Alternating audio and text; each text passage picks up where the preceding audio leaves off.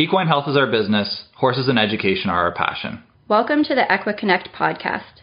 Here, we will have case based conversations and talk about interesting news and information with the goal of sharing knowledge focusing on equine health.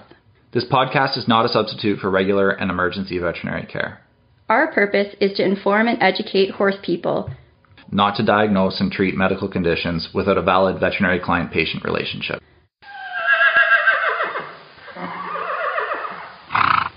Hello, everybody, and welcome to season one, episode two of the EquiConnect Equine Podcast, brought to you by McKee Pownall Equine Services. I am Dr. Kyle Goldie. And I'm Karen Fell, veterinary assistant. Thanks so much for joining us again. For those of you who uh, missed the first podcast, we recommend that you start there. You'll get a better idea of who we are. But just to summarize, I'm a equine veterinarian. I graduated in 2011 and have been at McKee Pownall Equine Services for almost a year. Perfect. I'm Karen Fell. I'm a veterinary assistant, and I've been at the Newmarket location in McKee Pownall for about seven and a half years now. You're like high seniority now. Getting there. mm-hmm, mm-hmm. Anyway, one of the suggestions we've had has been uh, what is a day in the life of a veterinarian like? What's a day in the life for a veterinary technician like? And this can come from people who are just kind of curious because we seem to have kind of hectic lives sometimes. I think it's all, it also pertains to people who might be interested in veterinary technician work or veterinary work as a career. Absolutely. So to, to give people a better idea of that, we thought we'd uh, tell you about a day in the life. After that, we're going to, as per the mandate of the podcast, we're going to do a little bit of case-based learning. Sounds good. Okay. Perfect. Karen, how do you start your day? Well, personally, I start my day at about 5 a.m. when I have a nice, I have a nice hot cup of coffee and do some reading. And then I work oh, out. that's right. You're in a book club. That's right. I yeah. am in a book club. Gotcha. then I uh, do, so I do my reading with my coffee and then I work out. Wow, that is ambitious. I'm a morning person. I am definitely not a night person. Gotcha. What time do you go to bed? Uh, 8.30. Wow. Yeah. Uh, we're complete opposites. What about you? What do you do in the morning? Well, I don't actually live that close to the clinic, so I have a bit of a drive in. I live about 50, 50 minutes away from the clinic. I usually wake up around 6 mm-hmm. hurry myself out the door, and then I have my, my drive in. And people say to me, You must hate the commute. Right, it's pretty far. Yeah, honestly, I, I love it though. I listen to Howard Stern most of the time. Howard Stern or a variety of podcasts. I have my coffee and just kind of get my game face on. For, get ready for, for, the day. For a day of work. Sounds good. I start thinking about appointments that I have. Yep. Thinking about cases that I should follow up on, see how they're going. People often think, oh, I don't want to bother the vet, so I, I won't call them. But a lot of the time, we're quite curious as to how things are going. So we'll check in and, and see what's going on there. So, yeah, that's usually how I start my day. Yeah, sounds good. Yeah. Karen, what do you do when you get to work? Uh, when I get to work is uh, kind of depends on the day. Mm-hmm. The Monday morning, the other technicians and myself will count through inventory. So that's in the trucks, the drugs and supplies, making sure we have everything that we need and making sure that we're fully stocked. On Tuesdays, we have a tech meeting in the morning. So this right. is amongst uh, the other technicians within the practice, and we're trying to just test base. Maybe we're doing some sharing of tips and tricks or keeping everyone in the loop. So there's kind of a high level of communication amongst us. And then on Wednesday, we have a huddle. It's a company wide huddle, actually, just to go over kind of bigger items and things that are happening. And then that's kind of the general first things. Then I'll, we'll look at the schedule, see what's going on for that day, what veterinary I'm, I am booked with.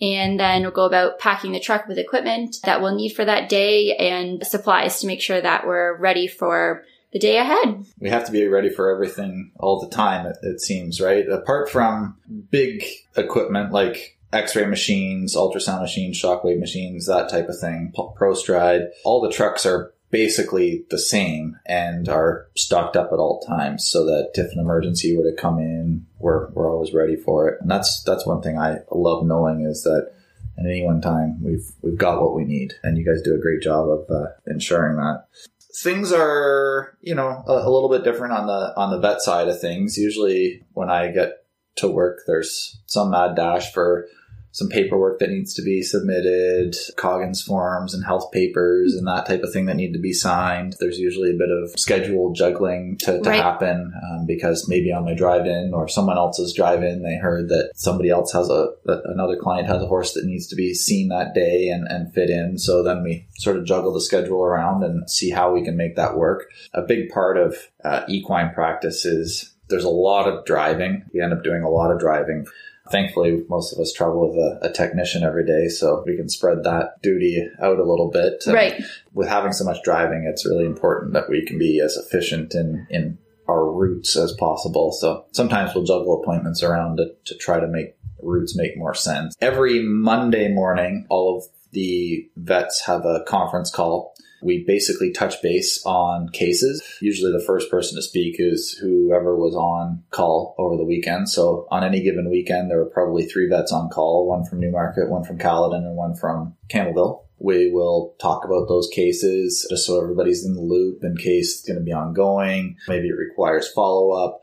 And chances are the vet that saw that horse on an emergency basis isn't necessarily the one that sees it on a routine basis. So a big part of the, those conversations is keeping their primary vet in the loop as to how their patients are doing. That's that's a really important part of our day uh, or our morning on Mondays is just making sure everybody's up to speed on on all the other cases that are going on in the practice. I think it's also really important that we bring up cases that maybe aren't going as as planned. One thing that's really great about working in an organization like McKee Pownall is we do have 12 vets on staff. So we've got uh, a lot of veterinarians that come from different educational backgrounds that practice and have different emphasis, you know, maybe on some people like dentistry, some people like surgery, some people like race horses, some people like sport horses. With having a diverse skill set, diverse uh, interests, it, it, can sometimes be really advantageous to be able to talk to our colleagues about an individual case that again may may not be going as as intended or may be challenging to get some ideas from other veterinarians uh, to hopefully get a better client patient outcome. We might have uh, X-rays that we want some other people to take a quick look at. So we'll, we'll let people know where they can find those x-rays and just give us a their two cents on it so that's a really really good resource and uh, and something that we we definitely engage in a lot just to to get more ideas but it's also a good source of education because chances are you know if there's some bizarre case that i'm seeing for example not seen it before chances are other people haven't seen it either so it's a good opportunity to educate each other in, Absolutely. in those situations. So we also have a, a, monthly vet meeting, which is kind of interesting. And again, it's, uh, we do more of the same thing. We'll talk about different cases. We'll talk about, you know, what's going well in the practice, uh, what needs improvement. They're, they're really good discussions and generally they involve all the vets in the practice. Recently, we've been doing um, a formal case discussion. So one of the vets in the practice will talk about a case kind of from beginning to end, trying to educate everybody else on it. Generally, those are kind of challenging cases or bizarre even. So it's great that, that all the other vets can be brought up to speed. Then we will usually have what we call a journal club. One of the vets in the practice is assigned uh, to pick a journal article and present it to all the other veterinarians. Continuing education is a really important part of being a veterinarian, just as it is for being a technician, as it is for being any any professional. So what we do is somebody will will pick a, a, an article in a peer reviewed journal that may talk about something new or something that uh, relates to one of the cases that the the uh, that individual veterinarian has seen recently, and again try to educate us from an evidence-based perspective. You'll you'll hear that term a lot, and I think more and more evidence-based. Does that come up in in Yes, yeah. In, in tech discussions as well, yeah.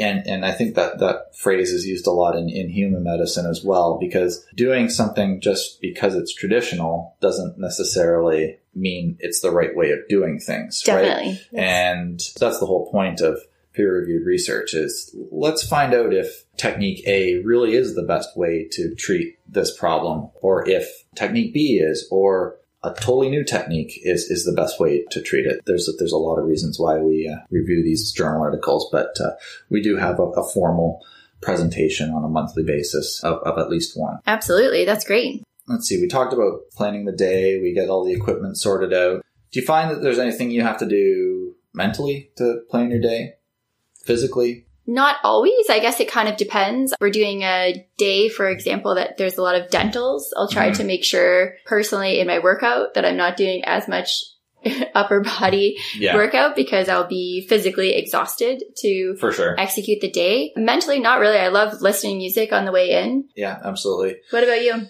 People probably don't realize how physical our jobs are. And I gotta say, it seems so silly, but probably one of the most physically straining aspects of our job is sitting in a truck for so long. Definitely, driving is a big component of it's our really drive. hard on you. I find my lower back gets sore really easily, and yeah, there's lots of physical challenges with the with the job with dentistry.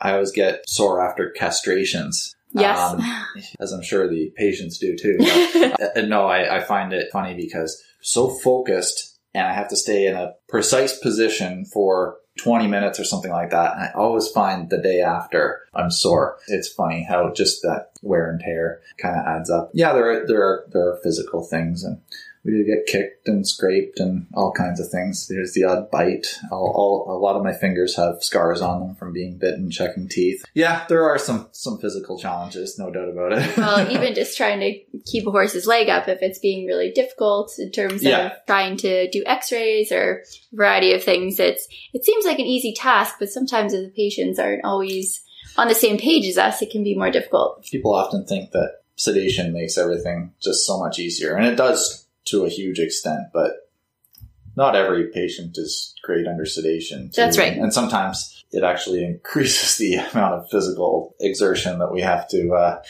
we Definitely. Have to go through, right? So we all approach appointments fairly similarly, but um, how do you like to uh, approach an appointment or how, how do you, you find appointments often go from your perspective?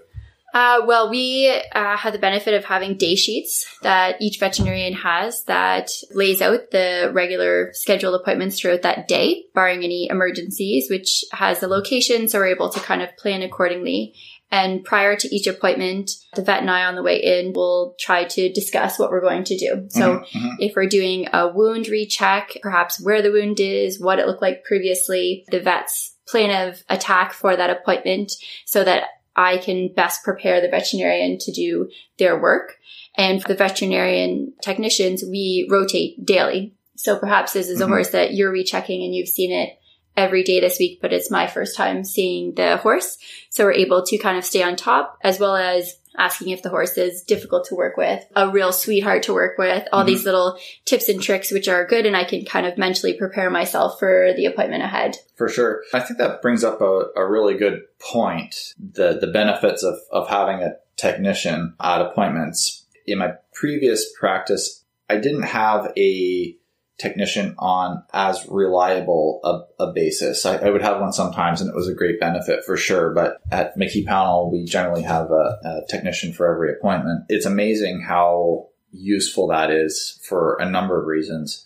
I think first of all, it's really great from an efficiency point of view. One thing I, I used to find is because there's so much packed in a given day, I'm trying to talk to clients and pack up at the same time. And I really find when I have a technician, I'm able to spend much more time focusing on my uh, communication with the client, make sure that my clients understand everything well, answer all their questions, and get the peace of mind for what they called us out for in the first place, right? I, I, find that having a technician really allows me to spend more time with the client and the patient. I think that's very, very important safety. It's much safer. There, there have been times, uh, sometimes on emergency, that type of thing, when it's just myself and an owner and a horse. Some procedures really benefit from having a, a trained person there, so it's uh, it's great for that.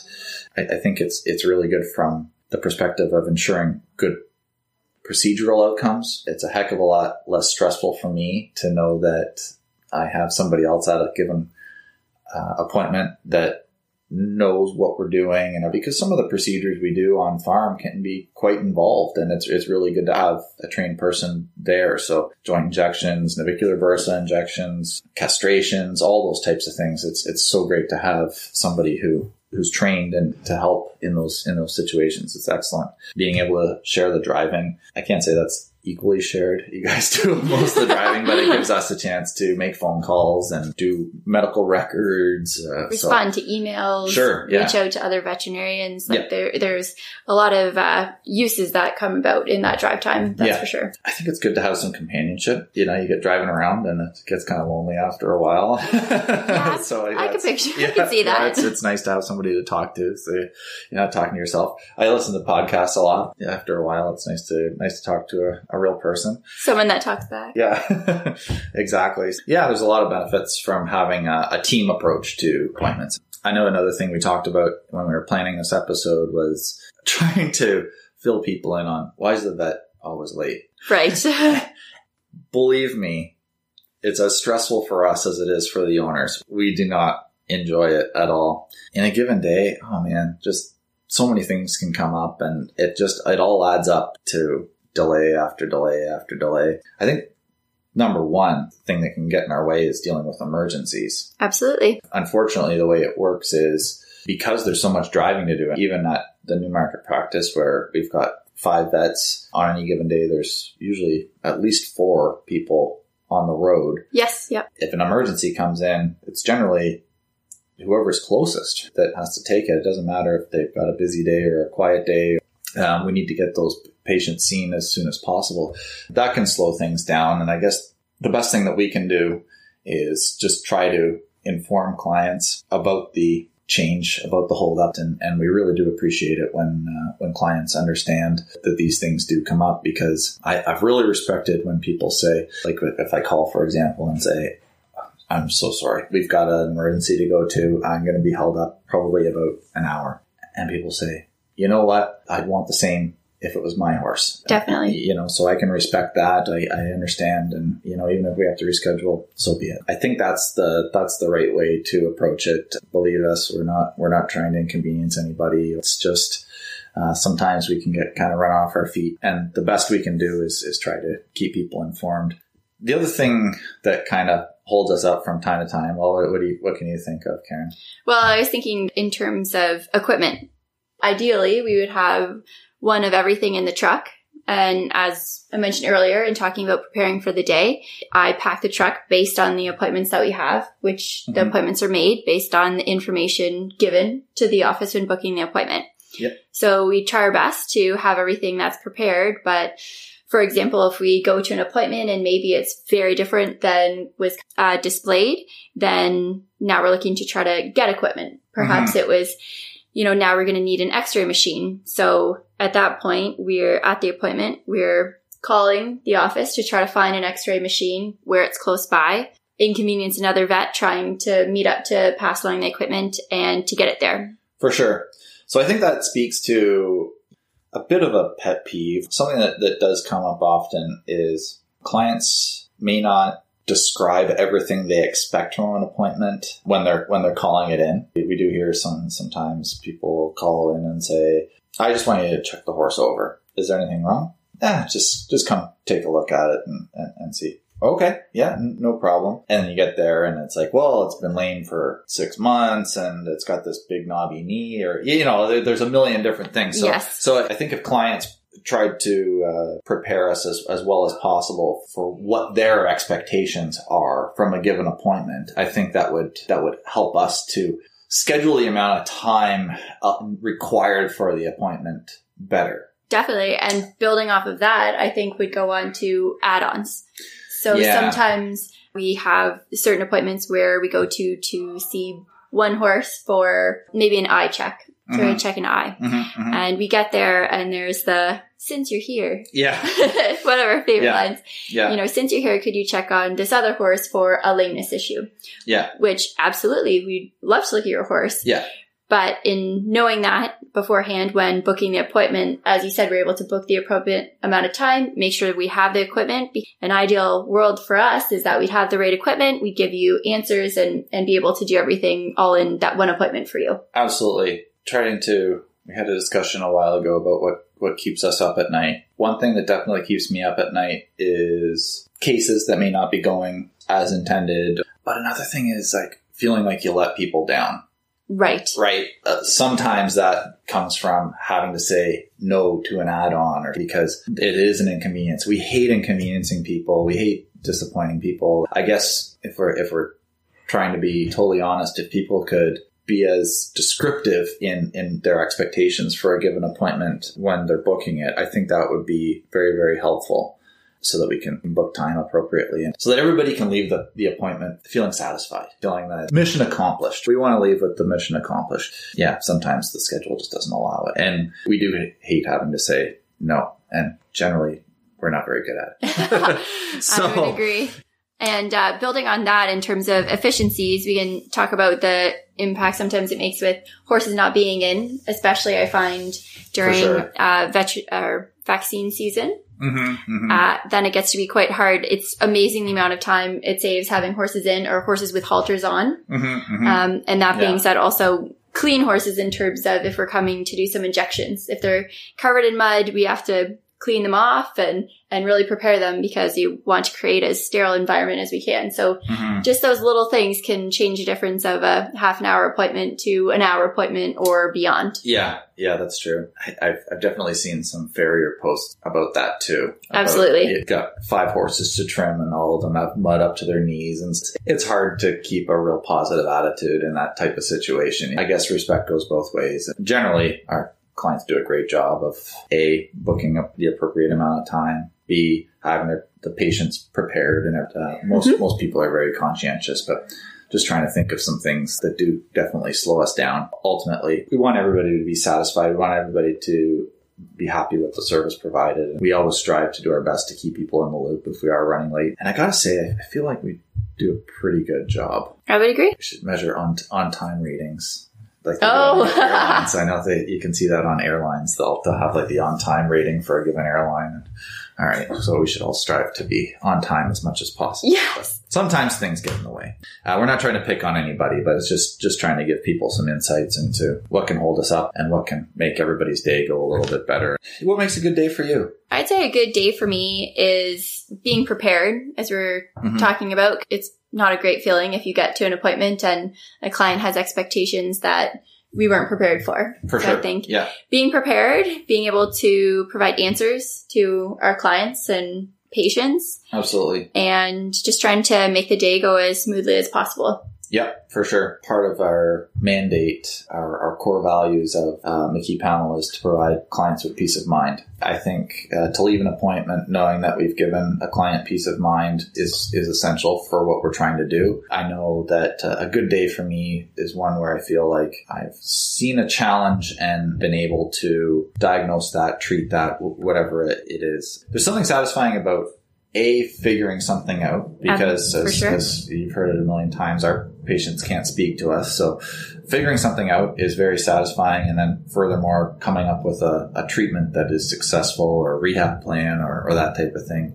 That's that's where where we really get satisfaction from i think is trying to figure out the answers to all these different puzzles. Our case today is going to be a little bit of a, a, a bit of a short one. And it's on the topic of oh, I won't I won't spoil the surprise just yet. So yeah, uh, yeah, yeah. Better, not. better, better not do that. but it relates to a um, paper that was presented in Journal mm-hmm. Club uh, in our.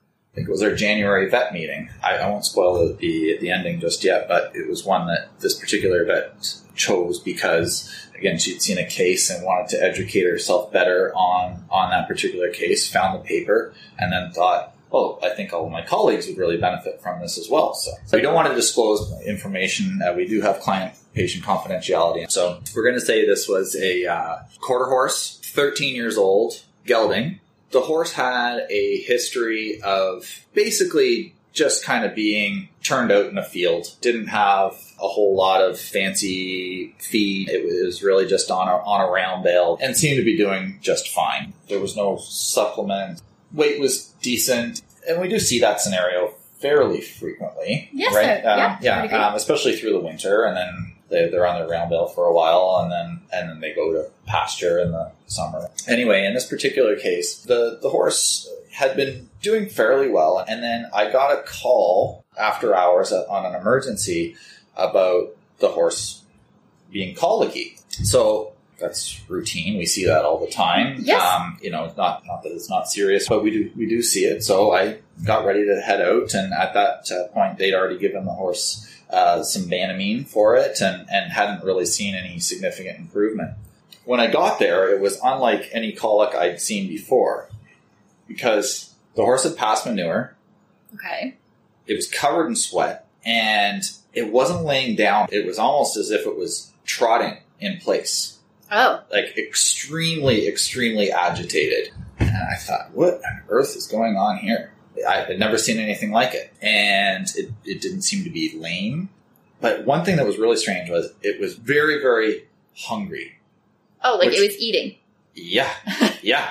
It was the strangest thing I, I've, I've ever encountered. I think there there might have been a, a hay net in the stall, and like it was it was still eating. And you know we don't see that in in colic cases, especially not in a horse that can't stand still and is sweating buckets. It was it was uh, very very strange. So I called my colleague because uh, I really was dumbfounded. It, it was a very bizarre case. Yeah, it sounds very unique. Yeah, and have you seen anything like this before? No. No. Okay.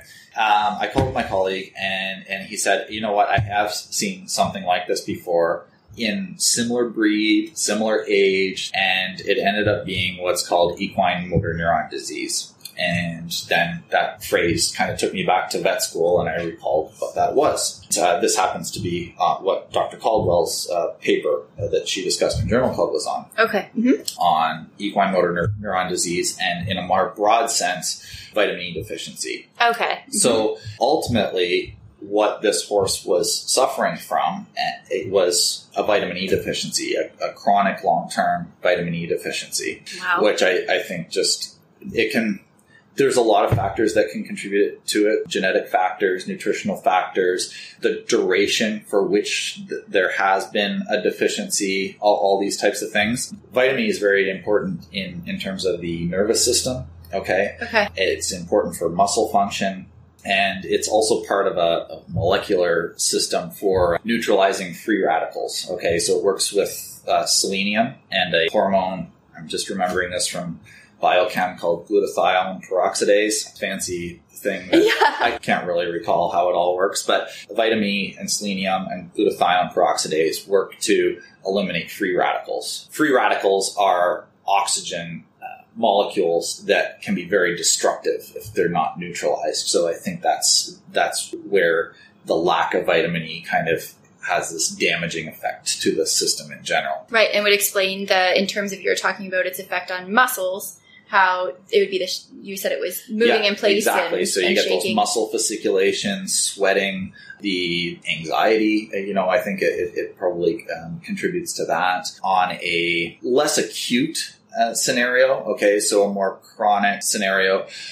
I think we can see some uh, muscle issues. Okay, so we're not seeing this this poor horse that's sweating and pawing in a stall, but we're just seeing these subtle deficits. Uh, long story short is that we, we do need to pay attention to vitamin E supplementation. And what the paper is discussing was how the required amount of vitamin E to overcome a deficit is substantial. It's very, very difficult to overcome that. The, the one paper was suggesting uh, 5,000 units, and a lot of the, the uh, supplements only recommend 1,000 Wow. units. Okay, so, five times. amount. Exactly, it's a it's a lot, um, and again, that's only to overcome a, a, a prolonged deficit. I wouldn't advocate giving that without uh, the direction of your veterinarian, but it was it, really was shocking to us. Okay, Yeah, that seems like a tremendous amount. yeah, exactly. And another thing that the paper discussed was how the the form of the vitamin E mattered a lot. Okay, so having a uh, an organic, the alpha tocopherol um, form is very important because that's the one that is uh, most readily absorbed. I encountered it many times in racehorse practice where people think that they're giving a lot of vitamin E in the form of the injectable vitamin E and selenium. Okay, okay, yes. you know, you see the, the bottle for EC. Yes. The paper discussed how that actually has a very insignificant amount of vitamin E in it. So if people are relying on that for supplementation, that is not significant. But I think this really speaks to a, a, a larger issue, and that is that we can't necessarily rely on hay to provide all the uh, nutrients that our horses require in terms of, of vitamins and minerals. And, and, you know, there's a lot of horses out there that will maintain their body weight okay on, on hay, you know, particularly easy keepers and that type of thing. But just because their body weight's good doesn't mean that uh, those those trace minerals, uh, vitamins are are being supplemented adequately. And is that where do they get vitamin E from? Uh, that's a good question. The best uh, the best way to get uh, vitamin E. So there is going to be some in pasture, and that, I, I think what what we really need to focus on is making sure that horses are being supplemented with an appropriate vitamin mineral supplement. So you know there are lots of vitamin mineral, mineral supplements out there that are marketed to be given to horses that are there are a lot of vitamin mineral supplements out there that are marketed towards horses that are just eating hay or just eating pasture. I see. In order Um, to supplement what they're exactly. So we're supplementing the, the, the vitamins and minerals without adding a lot of calories to the diet. So I'm not going to mention any particular products. You can talk to your veterinarian about them. Just if you're if you're relying on hay alone as your your horse's sole nutritional supplement or as your as your your whole diet, there there could be a lot that's being left out. Selenium is another thing. Soils in the Great Lakes region where where we are are, are known to be deficient in selenium. So over a long period of time, horses that don't receive any supplemental selenium will become low in that, and then they'll suffer from deficiency in selenium as well. So, to summarize, vitamin E is, it can be uh, limiting in a lot of equine diets, so we should be paying more attention to it. There are ways to test for vitamin E deficiency, although they may not be so reliable, so you should talk to your veterinarian about that. And I, I think it's really important to just make sure that you're you're supplementing whatever your horse's diet is, whether it's just hay, just pasture, or another another issue we see is horses that are are fed a very small amount of grain. Right. So let's say, just to use something common, a horse eats a twelve percent sweet feed Okay. and, and hay. Okay, perfect. And how much of the 12% sweet feed does the horse get? A cup a day. It's just basically just a treat. Well, you can't really rely on that one cup of any feed, really, to provide the vitamins and minerals uh, that that horse needs. And a lot of people only feed a small amount of grain because their horse doesn't need it to maintain body weight. Right. So they're Right. looking at the weight of their horse and making the judgments on terms of grain when really in looking at it in a vitamin perspective isn't quite enough. Exactly, Isn't exactly, yeah. So, so yeah, you'd look at the horse and you'd think, oh, it's it's it's almost fat. You know what I mean? How how how could it be deficient on anything? And yes, it's got it's getting enough calories, and so it probably doesn't need a lot of grain. So I can understand why you would only give a cup, but that cup isn't going to make up all the vitamins and minerals. So in that situation, you'd be better to feed at just a, a vitamin mineral supplement, uh, one Right. that's formulated to be fed in conjunction with just hay, for example. So this is a good opportunity to talk to your veterinarian and uh, even talk to your your feed supplier about what what is most suitable because I guess the long and the short of it is we can have deficiencies that kind of fly under the radar until the worst happens. We just need to stay on top of things. Yeah, try to be more proactive. More proactive, exactly, exactly. So yes, vitamin E supplementation is very important. Uh, deficiency can affect different horses at different ages. So that acute situation that I described in the in the case that I saw generally happens to horses that have been deficient for a prolonged period of time, and usually happens to horses over 10 years of age. Deficiency in growing foals can also manifest in, in disease. So that's another area that really needs to be paid attention to and, and speaks to why nutrition of our lactating brood mares and uh, gestating brood mares is really important. That's vitamin E supplementation. But again, making sure that we're supplementing vitamins and minerals on in a broad sense to all of our horses adequately is really really important and uh, just by looking at body weight or energy level or whatever isn't necessarily telling us the whole story there can be these chronic deficiencies that can create disease in the long term and we do have to pay attention to them so that's that's about it that's episode 2 uh, we want to thank everybody for listening. We're going to be back with episode three very shortly. Again, send any feedback that you have. Uh, you can call into any of our clinics or social media or email info at mpequine.com. But thank you for joining us. Thanks a lot.